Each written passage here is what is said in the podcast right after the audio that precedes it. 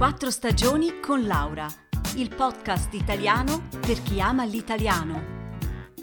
Trascrizioni su www.podcastquattrostagioni.ch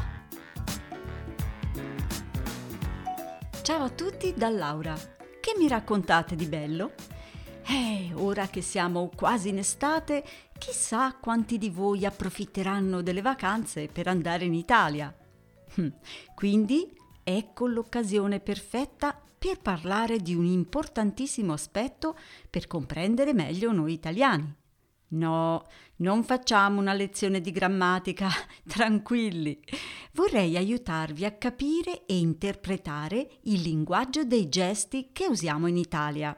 Beh, tutti sanno che noi muoviamo tantissimo mani e braccia quando parliamo, ma dovete fare bene attenzione. Non si tratta di movimenti a caso. I nostri gesti hanno significati precisi. Si tratta di un'abilità che noi impariamo da bambini e che rende il nostro linguaggio del corpo inconfondibile e unico al mondo. Una psicologa, Isabella Poggi, ha identificato circa 250 gesti diversi, utilizzati abitualmente per esprimere intenzioni, speranze, tristezza, allegria, dubbio, vergogna e ogni altra emozione. Ehi, 250 gesti diversi! Vi rendete conto? E li facciamo senza pensare, secondo schemi che ormai abbiamo impressi nel nostro DNA. Secondo alcune teorie, questo modo non verbale di comunicare è molto antico e sarebbe stato sviluppato in modo così complesso nei periodi in cui l'Italia era occupata da potenze straniere. E qui dobbiamo fare un salto indietro nel tempo. Dovete sapere infatti che la nostra penisola è stata sotto il governo di molte nazioni straniere dal Medioevo all'Ottocento, spagnoli, austriaci, francesi. Immaginate come doveva essere difficile per il popolo vivere sotto un governo straniero per tanti lunghi anni.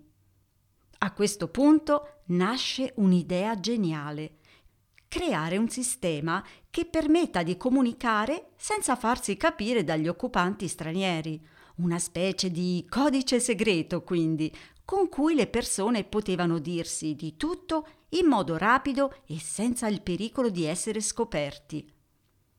Con il tempo questi gesti sono entrati a far parte della vita di tutti i giorni e anche oggi fanno parte integrante del nostro modo di esprimerci.